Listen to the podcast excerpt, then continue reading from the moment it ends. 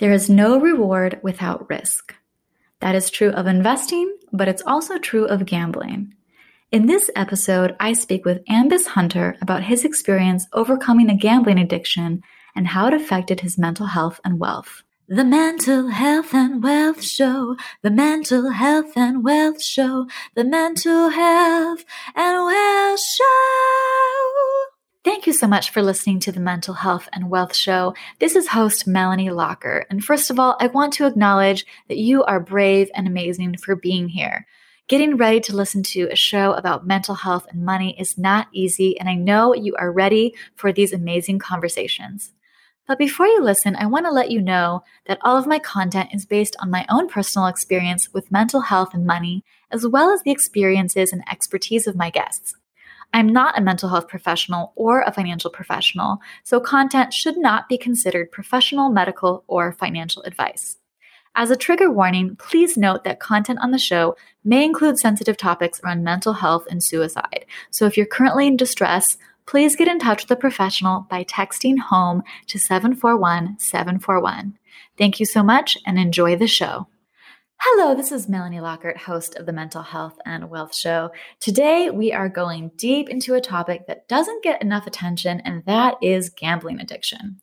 I'm speaking with Ambus Hunter, a Baltimore area accredited financial counselor, federal conflict resolution mediator, jazz drummer, blogger, and a recovered gambling addict. His financial coaching and content helps millennials to reverse engineer their desired life by focusing on aligning values with positive behaviors over time.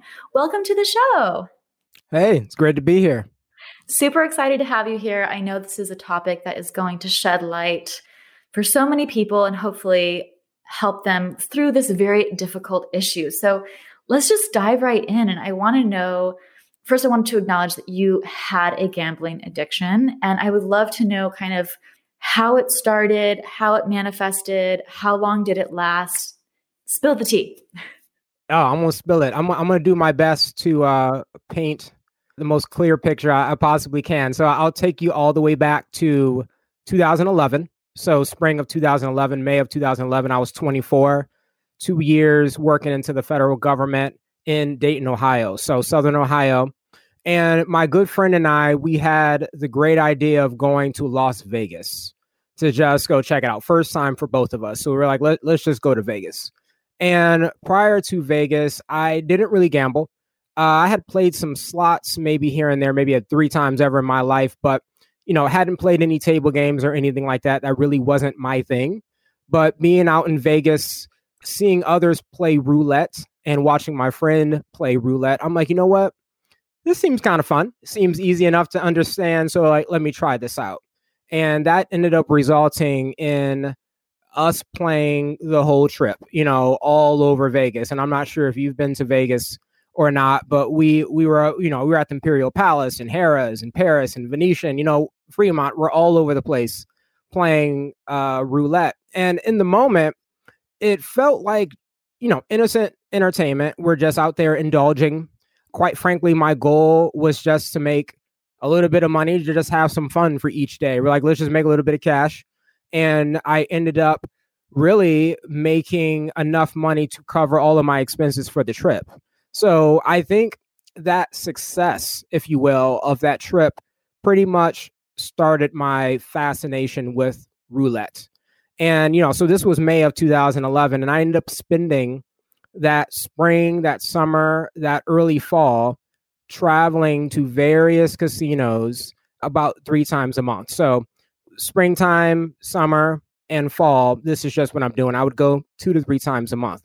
And at that time, Ohio, where I was living, they didn't have casinos. So I would drive to the Hollywood Casino in Lawrenceburg, Indiana. It was about an hour and a half or something away. And I would also go to casinos on business trips. So, which is not the best thing, right? So, at the time, the program I was working for the federal government, we had a subcontractor in Philly. So, you know, Philly has a couple casinos, so I was gambling out there. And I was successful this whole time. You know, I'm I'm I felt in control because I'm only going a few times a month and it felt just very intentional. Like I'm just going to do this thing for a short period of time And uh, I mean, I would give myself a time limit. I would basically just say, I'm only going to gamble for maybe 30, 45 minutes. I'm going to just make maybe three to 400 bucks and then I'm gone. You know, so it felt very much controlled. And I wasn't trying to be greedy, just maybe make enough each month to pay my car, my car note at that time, you know, cover my groceries and have a little bit of fun. And like I said, I would do that and then I would leave. And just to give you a little bit of roulette background, because I don't know if, if, if you or, or, your listeners play roulette, but you know, you have colors, you have uh, you know, you have red and black, you have numbers, of course, is all over the board, and you can bet a variety of different ways. You can bet odds and evens, 1 through 18, 19 through 36. Uh, there's a variety of ways you can bet. So at that time, I was just I was creating different betting strategies and different ways of betting. And essentially, you know, when I would play, if I was to lose, I would essentially just double my bet. And the idea is if you double your bet based on the payouts, you'll essentially just win back your money and then some. So this was kind of the betting strategy I was deploying over this period of time. And like I said, it was working. So at that time, I'm consistently winning uh, for months. I'm earning or earning, I'm making a good 600 to a thousand bucks a month in gambling, eh, which, you know, I'm 25. That felt great. Extra money in my pocket. It was a good time. And it's one of those things where I'm enjoying the money. I remember at that time, the iPhone 4S had been out. And wow. I remember, yeah, the iPhone, 4S. iPhone 4S. Way. Blast from the past, right? And the iPad too. And I remember um, I walked into Verizon and I walked into Best Buy and I just bought both cash. You know, I'm just like throwing money around. I'm like, because it's just free money, it's extra money to me. And, you know, this went on for a while and things really didn't become a problem as far as the addiction, even though I, I was, it was the early stages of the compulsive gambling addiction, but I really didn't process it that way at that time. I was kind of the early stages. And it really didn't become a problem, or I even say the addiction really didn't even start kicking up to that next gear until I started losing. And that happened in mid November. So I had gone pretty much May of 2011 to November, gambling three times a month or whatever, bringing in a good amount of cash each month. And it was that legendary day, which will always stick out in my brain, of November 19th, 2011. It was a Saturday night. And that's when uh, it all started going downhill. So it sounds like your gambling addiction really started in Las Vegas, which, you know, is kind of jokingly referred to as lost wages. It started out pretty innocently enough. You were just having fun. I think a lot of people think that, oh, you know, I'm just going to start and it's just going to have fun. And, you know, as you were saying, you're just kind of throwing around money, feel like you're kind of balling, you have this cash, it feels good. But then things started to change once you started to lose money. I'm so curious about the psychology of gambling because I feel like it gets to this point where you're winning, you're winning, you feel good. It's like another dopamine hit. And then you start losing. And then it's kind of like, no, I need more. I need more. And you want that dopamine hit of winning. Is that kind of what you were experiencing? Do you think that's what kind of led you to more of this addiction rather than just kind of playing around, so to speak? Yeah, yeah, absolutely. I mean, unfortunately, it it it was a lot of fun in the beginning and, and you're you're getting, you know, the happy chemicals and, and everything feels great. And like you said, you start losing and then it becomes a journey of like almost revenge.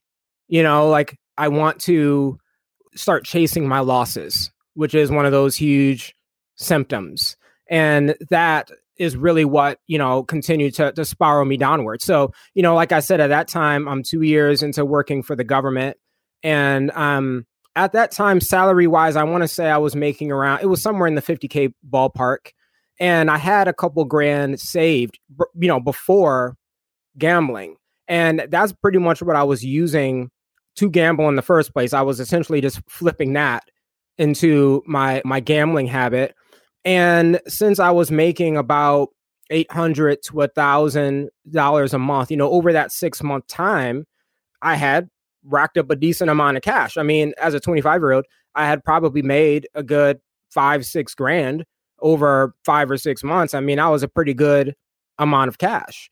When I started losing a little bit at a time, it it was one of those weird things where it's like, okay, I can still afford to do this because I had made so much money, but I didn't initially understand that that was sending me down the downward spiral because here I am trying to chase what I lost and I'm trying to make up for losing and I'm trying to reverse, you know, reverse my losses. And that's exactly what casinos want you to do. You know, they want to give you a little bit of money and then hope you give it right back to them and more. Keep you coming back, keep you coming back. And I love exactly. that you mentioned kind of this wanting to have revenge. I'm all about, you know, these emotions and these feelings that kind of dictate our behavior. So I think it's so fascinating that you're like, I want revenge. I want to recoup my losses. And that's really how they hook you back into it. And I can also imagine right. that you know, when you're making thousands of dollars as a 25 year old, you're like,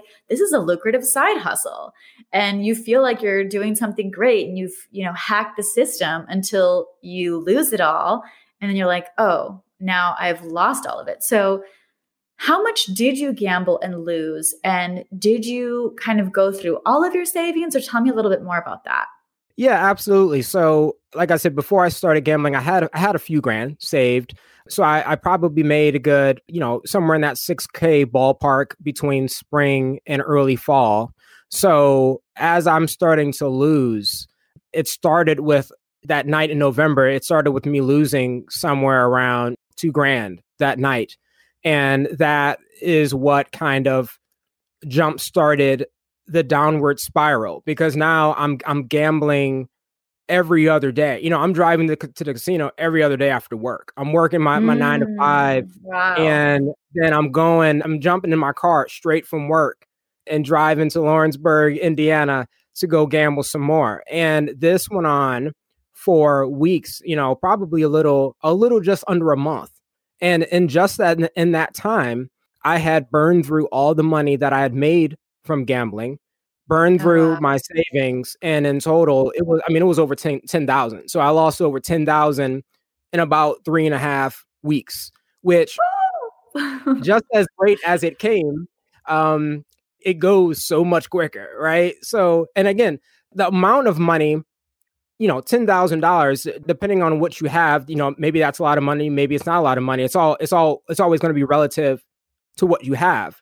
And to me, that represented all I had. So that was my that was ev- my savings, my gambling, everything, right? That was my my cash assets. So when you lose what you have, like that that hits you a, a different type of way whether you have 500 or a thousand or, or 50,000, if you lose what you have, whatever that means to you, that's like a different type of thing. And that, that did hit me pretty hard and it was gone just like that. It was gone probably just as quickly as it came and quicker. quicker, even faster. I mean, losing $10,000 at 25. I mean, being 25 and even just having $10,000, at least in my mind, feels like a lot of money. So to lose that and to lose that safety net because $10,000 is a pretty good starter emergency fund or even just a solid emergency fund for almost anybody.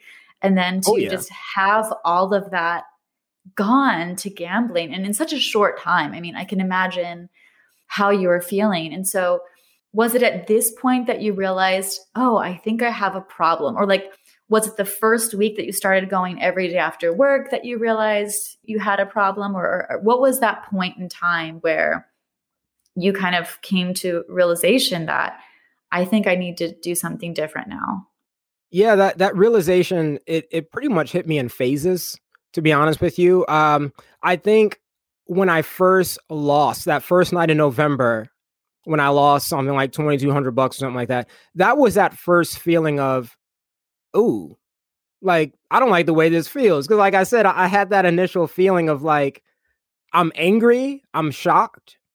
Um, I want revenge. I was mad at, at the casino. I remember I remember looking at looking at the guy behind the table like, I'm not supposed to lose. Like, can you give me that money back? yeah. Like, do I get a redo? You know, like I wanted like yeah. beg for like another chance. I mean, it was it was an unusual it was an un- unusual feeling, you know, going through that, that. That's something I hadn't experienced before, and it was new to me, and I didn't really know what to do with it. And it took me a while to kind of fully process where those feelings were coming from. But I think I, I felt that initially, but I think over the next few weeks of continuing to lose, I started to become more consumed with gambling. This is kind of wild in retrospect, but I was at work creating in Excel, Microsoft Excel, essentially roulette simulations. So using like the various formulas in Excel, I'm creating these randomized simulations where I can essentially practice playing roulette at work. I'm doing this at work, right? Um, Uh-oh. definitely things I can get you fired. Um, and and it's it's like I remember kind of thinking to myself like, okay, Ambus, you've you've drifted into this has gone too far. But again, because I hadn't fully processed it at that time, I was mistakenly thinking I had it under control, but in reality, again, I'm starting to drift downward. So I think that was another one of those slight realizations. And then what really kind of took it to the next level as far as realizing what was going on is as I'm going through that losing streak and really towards the end of that losing streak, you know, throughout that whole time, I had been receiving these random phone calls and I didn't recognize the number. I didn't know who was calling me or why, but I used to just ignore the phone call like we do when we see random warranty or whoever phone calls, scammer phone calls. And I'm ignoring these phone calls and and something eventually told me to pick up the phone. And I eventually pick up the phone and I remember being at work, I'll never forget this day. And it was Walmart Discover card. I used to have a Walmart Discover card at that time. And what happened was I didn't pay my credit card bill and it was Walmart Discover saying you're late on your credit card payment. And that was one of those moments that kind of snapped me out of it in some ways because up until the gambling incident, I have always been someone that was pretty up on his money. You know, I was always pretty responsible, paying bills on time as soon as I would get them. You know, I that was always my thing. So to kind of get this phone call from Walmart Discover, hey buddy, you haven't paid your credit card bill it was like, oh, Ambus, like you, this isn't me, right? It was one of those feelings of like, okay, this has really gone too far. I, I'm not even myself. I'm disconnected. I'm feeling disconnected from from life.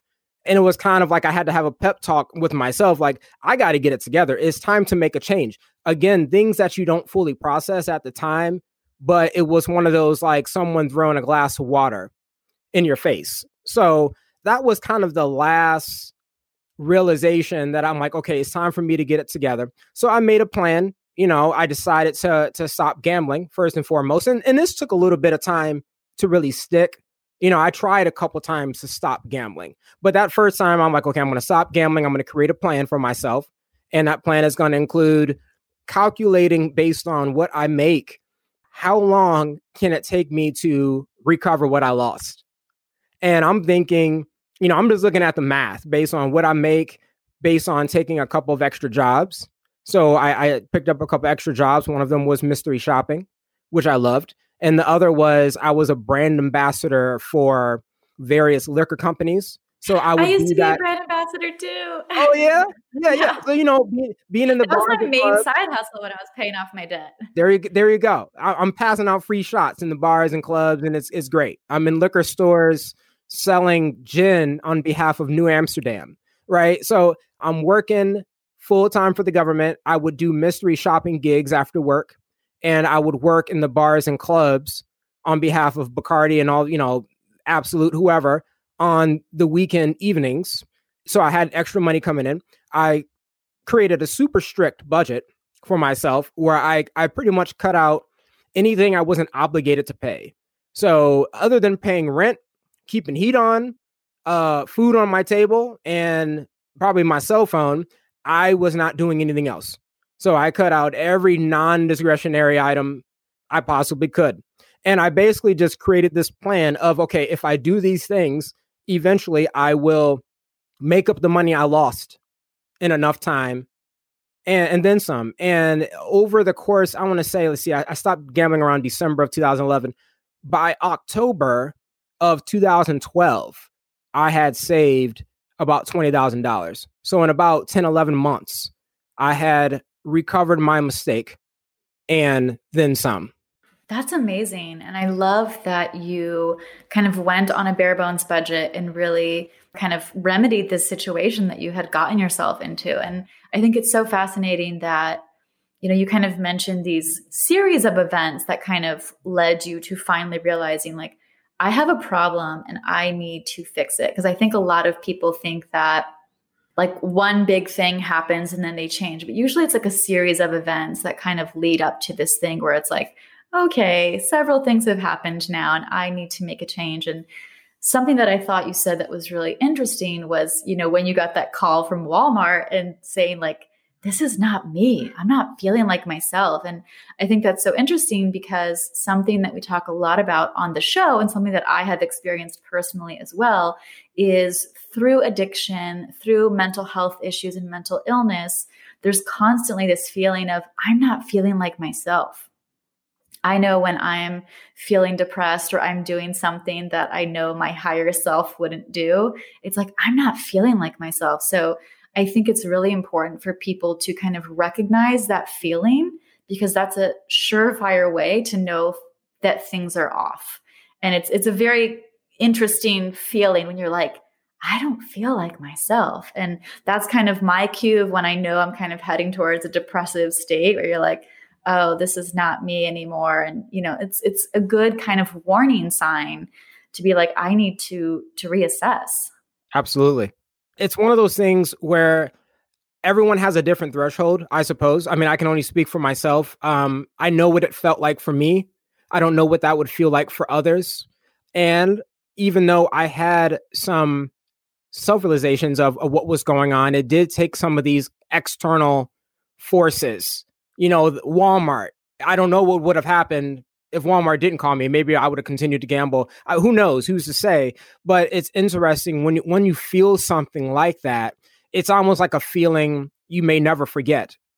You know, it's like to not feel like yourself is such an interesting concept in itself. But like, it's something I don't think I will. I will never forget what that felt like in that moment to not feel like this is not me. It's almost like I was watching myself, watching a different person from outside of myself and it, it's a it's a wild thing. Oh, I'm definitely familiar with that feeling, and I think it's important for people to recognize that because our emotions can tell us things that we might not be able to understand ourselves. So, you know, if we think of emotions not just as things that we feel, but as carriers of knowledge telling us things that are potentially wrong, like I'm not feeling like myself or I'm anxious, like instead of just leaning into that feeling, maybe question like why am I feeling anxious? Why am I feeling depressed? Why am I not feeling like myself? And really trying to um, get back to that point, which brings me to my next question of what were the effects of your gambling addiction on your mental health? And I'm also curious, do you think your mental health affected your gambling? It, yeah, and, and it kind of hit me in a couple of different ways because while I was losing the money, you know, my my general wellness just suffered. I'm losing sleep, right? Because I'm I'm becoming so consumed with I've lost a little bit of money at that time. I might have only lost a couple grand, um, you know, in, in one day. And I'm just thinking, like, okay, I gotta get this back. I'm I'm losing sleep. I'm devising all these strategies. My brain is completely consumed. I'm disconnected from work. You know, my performance definitely took a dip. Thankfully, I had um, a decent amount of awareness at that time to not you know, I've always kind of known the line of, you know, working for the government, what, what it take to get fired, you know? So it was like, I, I knew I was doing enough to avoid that. I was probably doing enough to not trigger anything to my coworkers or my boss, like something is up with Ambus. But my performance, my level, my expectations for myself and my level of standards of, of my work, it definitely took a dip. I was doing the bare minimum, you know, 100%. I was completely disconnected from life. I just felt out of it. You know, my physical wellness suffered. I mean, I was no longer working out, which which health and wellness has always been a huge area in my life. I'm no longer taking care of myself because all I can think about is this thing. And and really like I said it was a it was a moment of like I'm mentally I'm mentally checking out of life, but I really didn't know what to do about it. And that's just when I was losing losing the money. Once I lost the money, I mean, I it's extreme embarrassment, disappointment, you know, I'm on edge 100%. I'm feeling hopeless at times. I I remember those moments very clearly of feeling completely hopeless. Um not that the, the scenario was that life changing, but again, when those are like a when that's like a new scenario you're trying to process, like you really don't even know how to process it at that time. I mean, I have the the presence, uh, I have the the privilege of reflection at this point to to now understand what it was a decade ago. But a decade ago, I really didn't know what that was, that feeling of hopelessness, or really what to do about it. And you know, my brain started drifting into extreme ways to get the money back right? So I'm thinking, I remember very vividly thinking of like, oh, okay, well, what, what can I do? What can I do? What can I do?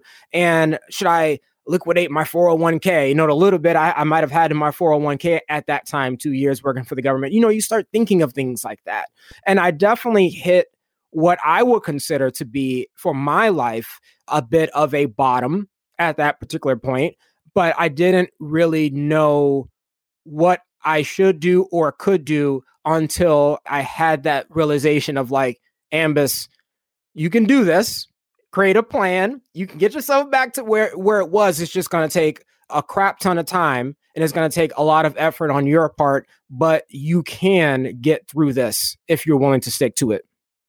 Totally. And I think, you know, one of the signature kind of symptoms of addiction is this obsession, this feeling like it's taking up all the space in your mind. You know, as you said, you kind of stopped working out, you weren't really doing your job as well. And it's because you're constantly thinking of this. You know, I've had episodes um, around alcohol addiction as well as drug addiction.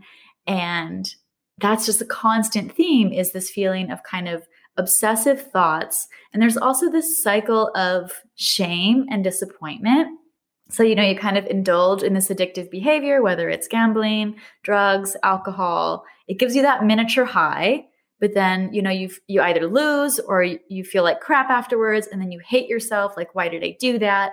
And you go into this shame spiral and this disappointment, and then because you feel so bad, you want that high again.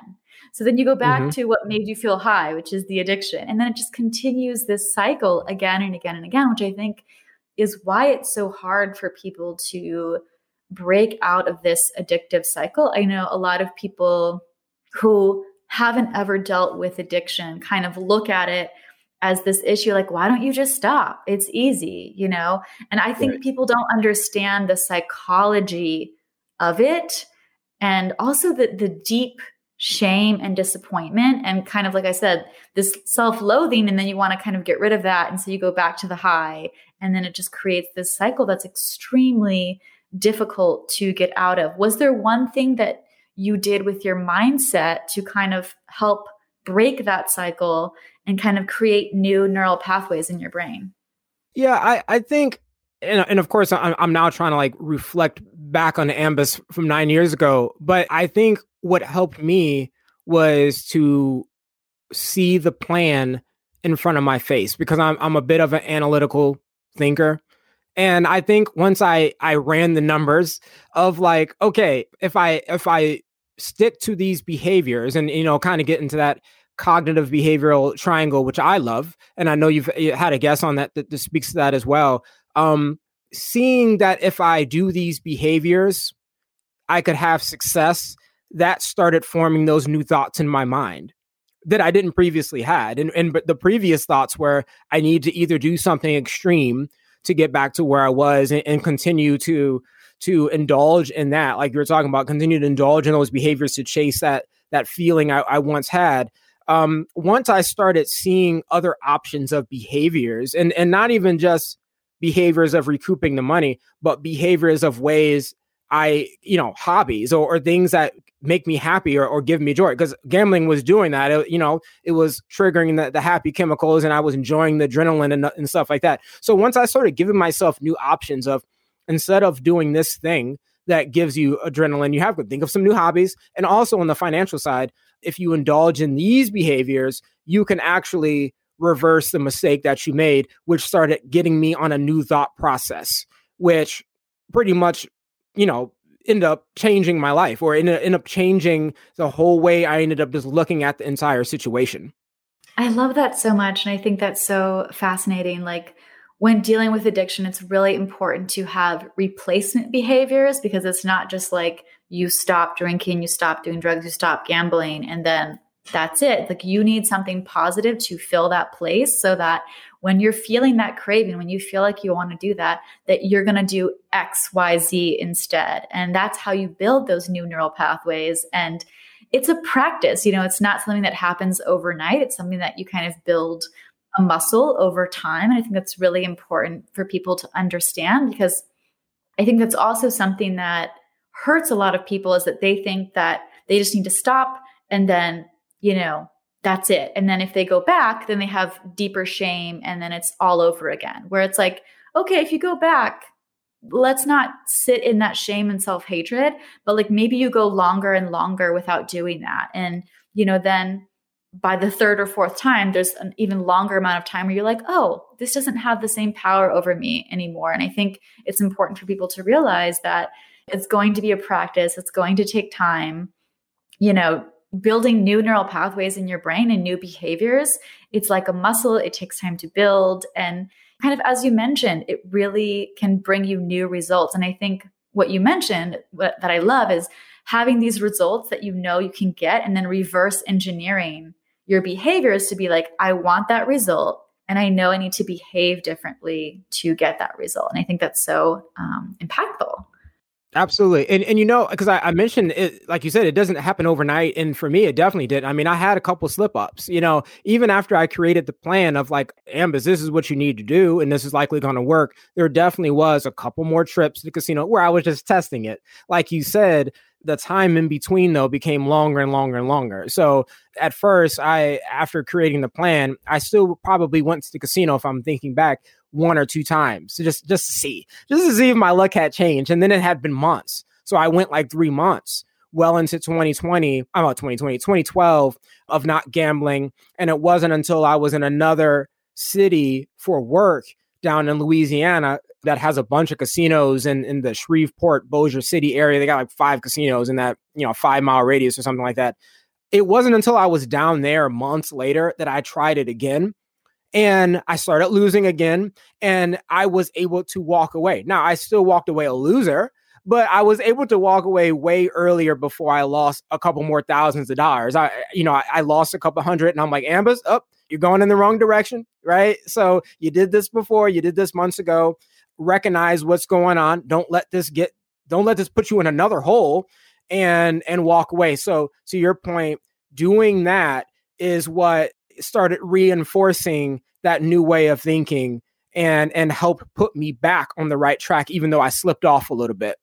Totally. And I think that's part of the process and something that really needs to be added to the conversation more when recovering from addiction because currently, you know, let's just look at the framework of alcohol and drug addiction. It's like if you have drugs or you slip up once, it's like you're no longer sober, you're over. And it just leads to this complete shame where it's like black and white, you're either sober or you're not. And it's like, can't we celebrate the fact that maybe you went 30 days without drinking and then you had one drink or you know can't we celebrate that maybe you had a beer instead of like a whole bottle of vodka like i think there's more space for nuance when overcoming addiction because it's not just something you can turn on and off but the way we talk about it it definitely feels that way but it's something that happens over time and that you know i think we should be celebrating the progress in between and when we do quote relapse not necessarily have all of that shame but be like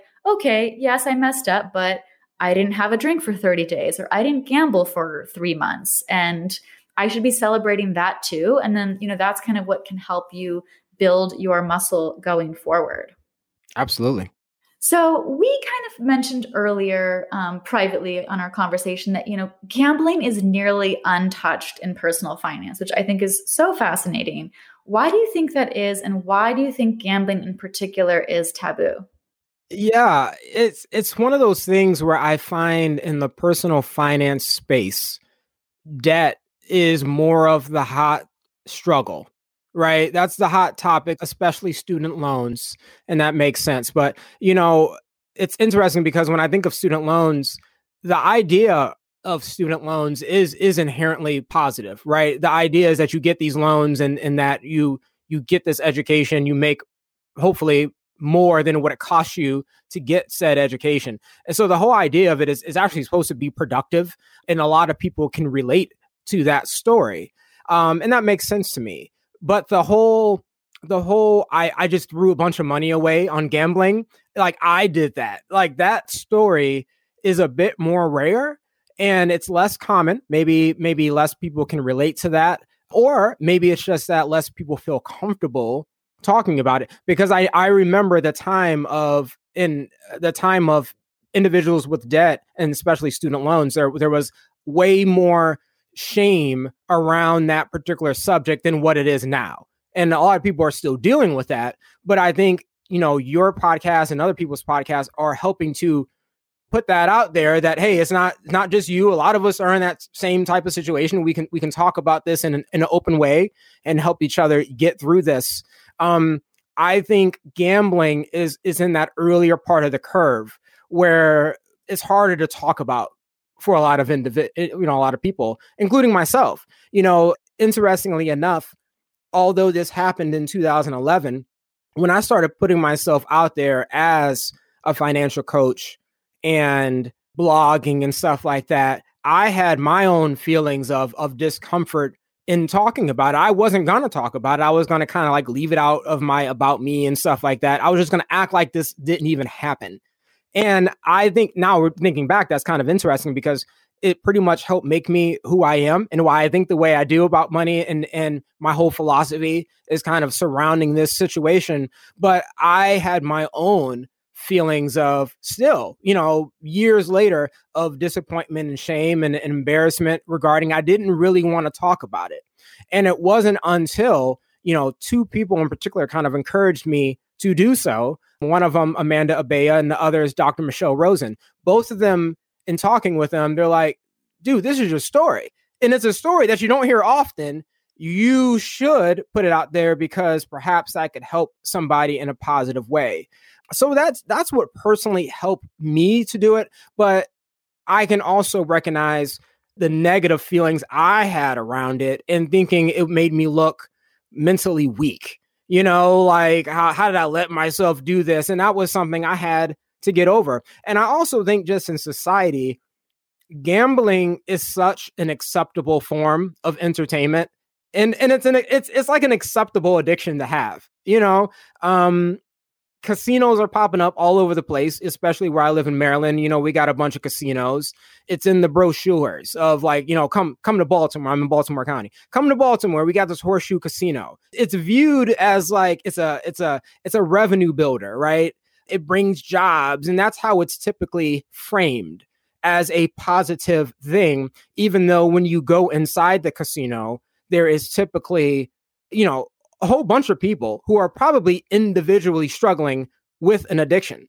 And especially in my days of going to casinos, I have ran across so many individuals who were silently struggling.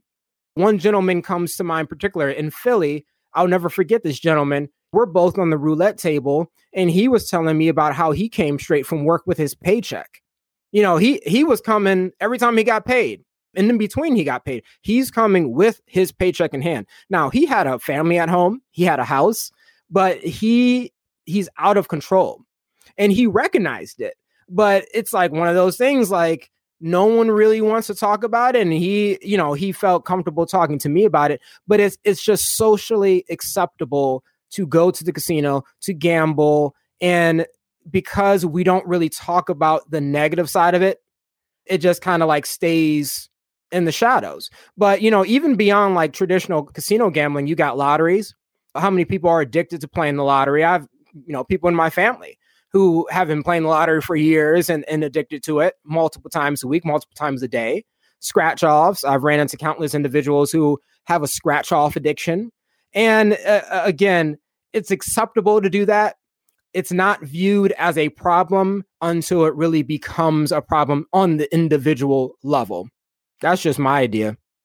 Yeah, well, first of all, I want to thank you so much for sharing your story here because I think it really is brave and wonderful and will help so many people because it is something that we don't really talk about. And when you're dealing with an addiction that feels like it will consume you and eat you whole, you feel so alone. You feel like this is all my fault. You feel so much disappointment and shame. But when you hear that other people have been there, have gone through it, have gone to the other side, it can be so inspiring. So just wanted to say thank you for that. And I think part of the taboo is like kind of this moral judgment about gambling. You know, like as you mentioned, there is very much an acceptable portion, you know, the lottery, just having fun in Las Vegas, like that's totally fine. But then, yeah, when you start blowing your whole paycheck, when you start asking your kids for money, when you start taking out loans to gamble with, I mean, that becomes a problem. But in society, I think a lot of people have this kind of moral judgment of like, oh, I can't believe you would do that. Or we just feel like, oh, that's your problem. Like, you need to figure it out. We don't really kind of look at it in a systemic way of like, what are the bigger issues that are really causing this? And how can we support people who are going through this? And you know, we all have our own issues. Someone might be a gambling addict, someone might be an alcoholic, someone might have bipolar. You know, we all have our own issues. It just it seems that some things happen to be more stigmatized than others. And I feel like gambling can definitely be one of those things that carries a lot of shame for people where they wouldn't want to come forward because it feels like a moral judgment, a personal failing, and a huge financial loss, which, you know, as we know in the personal finance world, so many people tie their worth with their income, with their net worth. And, you know, when you've lost so much money, I can imagine that affects your self esteem and your feelings of worthiness as well.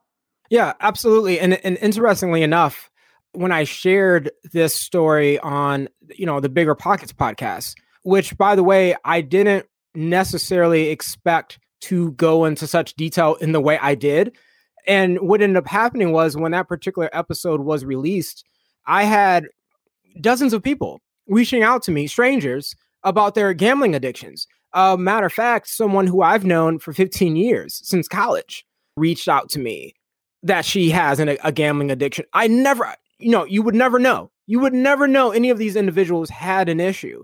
And it was one of those moments like, oh my gosh, you just have so many people struggling in silence for whatever reason. I'm sure everybody has their various reasons, but you know, between the casinos, the lottery, scratch off, sports betting, that's that's a, a, a huge way. A lot of people struggle with gambling addiction.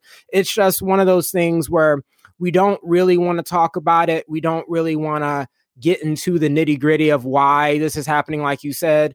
But what an un, like you said, an untapped subject that I hope becomes more of a socially acceptable way to really talk about what's going on beneath the surface.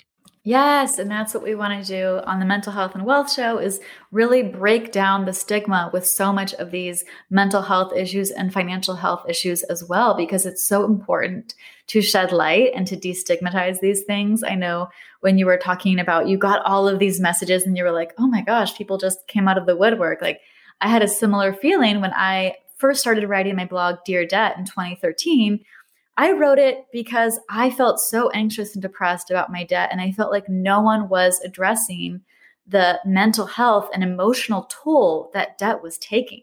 And so I started writing very openly and, you know, vulnerable on my blog. And then so many people commented and emailed me privately about, I feel the same way. I'm so anxious. I'm so depressed, you know, to the point where people were telling me they were suicidal because of their debt. And, you know, that's a whole different issue, which also kind of helped me spur onto this podcast because I realized this is such a bigger issue than we give it credit for. And, you know, it's just so fascinating that we all think that we're dealing with these things alone. And then once we have the courage and the bravery to step forward and to say, this is what I'm going through, so many people are just, oh my gosh, I feel the same way. And I think you know, obviously it's sad that so many people are going through that, but then it also makes you feel less alone and it kind of breaks Absolutely. down the shame, breaks down the stigma, and we can move forward to try to recover, to try to have healing, to try to normalize these conversations without so much fear. Absolutely. Well said. So I'm curious, how did gambling affect your money mindset? Yeah, you know, it's one of the. It's funny because I, I've come to peace with this whole scenario, and I really feel, I truly feel, it's one of the best things that have ever happened to me.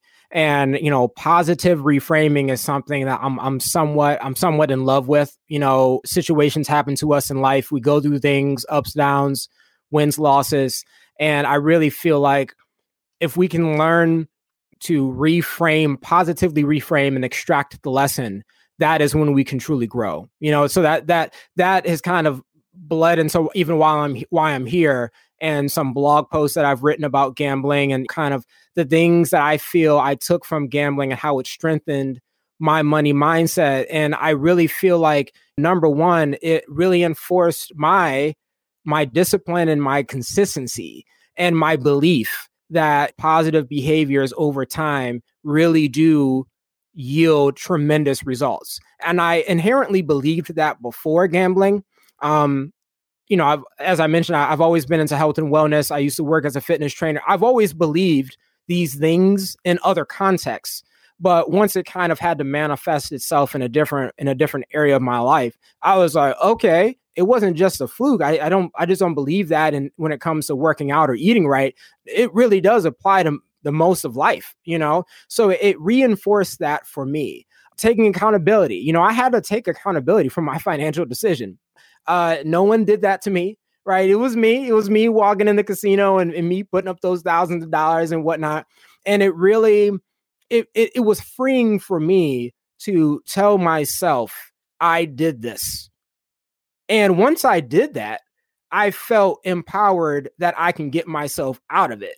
Because if I tell myself it was me who dug this hole, it feels just as easy for me to say, if I got myself into it, I can get myself out of it. And I believed that. My risk tolerance has been strengthened, which is interesting because I kind of feel like going through that with the gambling and overcoming that challenge, I can overcome anything. I mean, I truly feel that way. I truly feel like if I give myself a plan, I can get myself out of any struggle that I'm dealing with.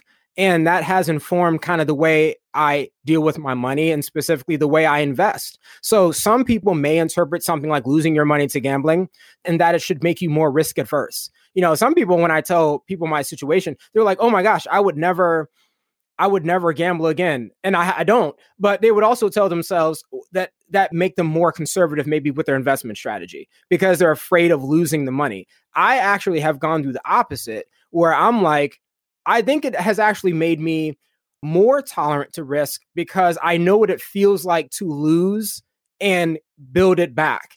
And it, it, it's kind of like that scenario kind of taught me money is just money right and, and and we attach emotions to money but at the same time you lose it you can grow it so in some ways that has strengthened my investment strategy which is which is kind of interesting I, I think i value money in a different way i think when i was going through my gambling i didn't truly value the money that i had earned up into that point and I, I was getting reckless right? I was getting way too irresponsible. So from that, I started truly valuing and appreciating the money I make and not drifting into being reckless, right? I think I became more intentional with my money. And, you know, I budget every single month. I'm very intentional with the money I have going out. Uh, and I still have a good time. I love to travel. That's one of my values. So I love traveling the world, but I'm intentional about it. So I'm every month, I'm just not spending money on, on whatever every month I tell myself where my money is going to go. I know what's coming in and I know what's going out. So it's made me more intentional. I think the gambling scenario has made me realize that I can cut my expenses whenever I want. Right? Going through that that gambling situation and being able to just flat out cut your expenses that what you don't need, going through that kind of exercise, I'm like, oh, okay, if I ever want to leave my job, I know that I can just like put myself on the strictest of budgets just like that. And this is going to work. So I feel in, in some ways very in control of my money because of that scenario. So I just think all of those things have kind of informed the way I interact with money and overcoming that challenge has definitely, it, it definitely gives you new hope that you can really accomplish anything. I think you learned so many beautiful lessons with this. And I think from what I'm hearing, it really started with this acceptance. You know, I often talk about um, kind of when you're paying off debt, you go through the five stages of grief. The first being denial. I think that can be similar to dealing with addiction, overcoming as well. Like there's a lot of denial at, at first, and you get to this stage of acceptance. And once you've accepted, like, okay, I got myself into this situation. This is what I've done. Then you can start to heal and move forward. And it sounds like you have done that. And I love your commentary on how it's affected your risk tolerance. I think that's super interesting. And then, yeah, having this new appreciation for money because you think of gambling as, quote, kind of throwing away money. But then when you kind of get over that and then you have this new appreciation of money, you want to care for it, you want to love it, you want to treat it well, and so that it can treat you well and so I love all of that. I love it. So I wanted to end the show and get your advice to someone who is struggling with gambling addiction right now. What advice would you give to them? What next steps should they take? Yeah, and and, and I want to acknowledge that you know I'm not a specialist when it comes to, to gambling addiction, and there and there are people that truly do study this for a living and help individuals get through this. And I, I want to give a shout out to those individuals. And I'm learning. I'm learning more about maybe some of the things I did. Was that even the best approach? You know, it's, it's an interesting topic in itself.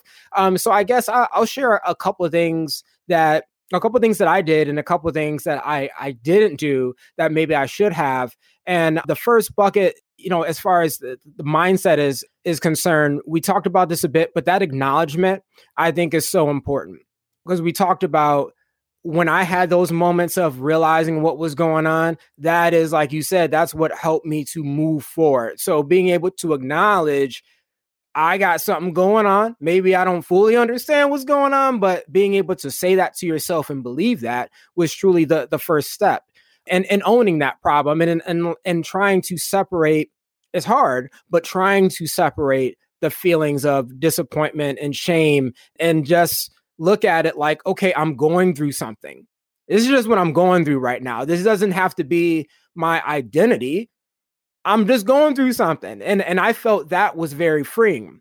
Um, I think confiding in a in a in a friend can be very helpful. One thing I I would have done differently is I told my best friend what was going on. The same guy went with the Vegas. He he kind of knew what was going on, but he was the only person in the world for years who knew that I even went through this. I didn't tell my family. I didn't tell any other friends. No one knew what I was going through except him on a very small level.